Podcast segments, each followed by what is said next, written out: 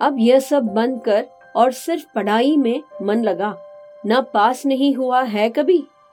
नहीं जी, पाठशाला जाना ही बंद कर दिया, इसलिए परीक्षा में नहीं बैठा हूँ। अच्छा अच्छा अब तो घर जा और सवेरे से पाठशाला जाने लग। जी, मैं उठ खड़ा हुआ। बाहर निकलते निकलते मैंने सुना, अरे, बच्चे की जात है। एक हाथ वक्त सिनेमा चला गया तो क्या हुआ? एक हाथ भर खेलने में लग गया तो क्या हुआ? इस बात पर उसका पढ़ना लिखना बंद कर देना है क्या? जी, आप कहते हैं तो भेज देता हूँ कल से। देखते हैं एक आध वर्ष में कुछ सुधार हो जाए तो। दादा ने मन मारकर कहा, इस समय उसका कोई बस नहीं चलाता। खाना खाते खाते दादा ने मुझसे वचन ले लिया। पाठशाला ग्यारह बजे होती है। दिन निकलते ही खेत पर हाजिर होना चाहिए। ग्यारह बजे तक पानी लगाना चाहिए। खेत पर से सीधे पाठशाला पहुँचना, सवेरे आते समय ही पढ़ने का बस्ता घर से ले आना। छुट्टी होते ही घर में बस्ता रखकर सीधे खेत पर आकर घंटा भर डोर चराना और कभी खेतों में ज़्यादा काम हुआ तो पाठशाला में गैर हाजिरी लगाना। समझे? मंजूर है का? हाँ खेत में काम होगा तो गैर हाजिर रहना ही चाहिए। मैं ऐसा बोल रहा था, मानो मुझे सारी बातें मंजूर हैं। मन आनंद से उमड़ रहा था। हाँ इतना मंजूर हो तो पाठशाला जाना, नहीं तो यह पढ़ना लिखना किस काम का? मैं सवेरे शाम खेतों पर आता रहूँगा ना। हाँ यदि नहीं आया किसी दिन तो देख, गाँव में जहाँ मिलेगा वहीं कुचलता हूँ कि नहीं तुझे? तेरे ऊपर पढ़ने का भूत सवार हुआ है। मुझे मालूम है बैलिस्टर नहीं बनने वाला है तू। दादा बार बार कुरकुर कर रहा था। मैं चुपचाप गर्दन नीचे करके खाने लगा था। रोते धोते पाठशाला फिर से शुरू हो गई। गर्मी, सर्दी, हवा, पानी, वर्षा, भूख, प्यास आदि का कुछ भी ख्याल न करते हुए खेती के काम की चक्की में ग्यारह से पाँच बजे तक पिसते रहने से छुटकारा मिल गया। उस चक्की की अपेक्षा मास्टर की छड़ी की मार अच्छी लगती थी। उसे मैं मज़े से सहन कर लेता था। दोपहरी भर की कड़क धूप का समय पाठशाला की छाया में व्यतीत हो रहा था। गर्मी के दो महीने आनंद में बीत गए। फिर से पांचवी में जाकर बैठने लगा। फिर से नाम लिखवाने की ज़रूरत नहीं पड़ी। पांचवी नापास की टिप्पणी नाम के आगे लिखी हुई थी। वह पांचवी के ही हाजिरी रजिस्टर में लिखा रह गया था। पहले दिन कक्षा में गया तो गली के दो लड़कों को छोड़कर कोई भी पहचान का नहीं था। मेरे साथ के सभी लड़के आगे चले गए थे। मेरी अपेक्षा कम उम्र के और मैं जिन्हें कम अकल का समझता था, उन्हीं के साथ अब बैठना पड़ेगा। यह बात कक्षा में पहुँचने पर समझ में आई। मन खट्टा हो गया।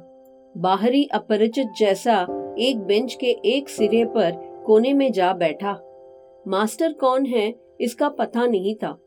पुरानी किताबों और पुरानी कॉपियों का उस कक्षा से कोई संबंध नहीं था। फिर भी लट्टे के बने थैले में उन्हें ले आया था। बस अड्डे पर कोई लड़का अपनी पोटली संभाले किसी इंतज़ार में जैसे बैठा होता है। उसी तरह मैं अपनी पढ़ाई की पुरानी धरोहर संभाले बैठा था। क्या नाम है मेहमान? नया दिखाई देता है? या गलती से इस कक्षा में आ बैठे हो?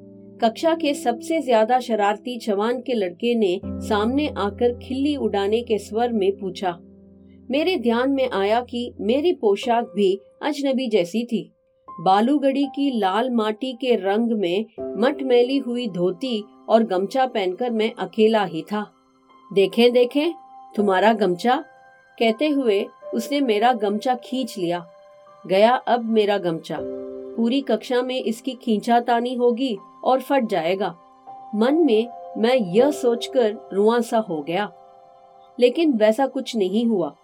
उस लड़के ने उसे अपने सिर पर लपेट लिया और मास्टर की नकल करते हुए उसे उतारकर टेबल पर रखकर अपने सिर पर हाथ फेरते हुए खुश की आवाज़ की।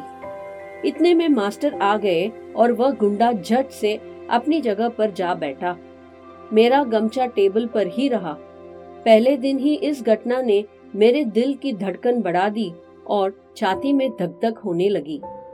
रण नवरे मास्टर कक्षा में आए। टेबल पर मट मैला गमछा देखकर उन्होंने पूछा, किसका है रे? मेरा है, मास्टर। तू कौन है? मैं जकाते। पिछले साल फेल होकर इसी कक्षा में बैठा हूँ। गमछा ले जा पहले। उसने छड़ी में मेरा गमछा उठाकर नीचे डाल दिया। मैं उसे उठाने गया तो कहा, यहाँ क्यों रखा है मूर्खों की तरह? मैंने नहीं रखा, मास्टर। उस लड़के ने मेरे सिर से छीन लिया और यहाँ रख दिया।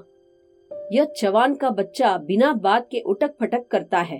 कहते हुए मास्टर उस लड़के की ओर चले गए।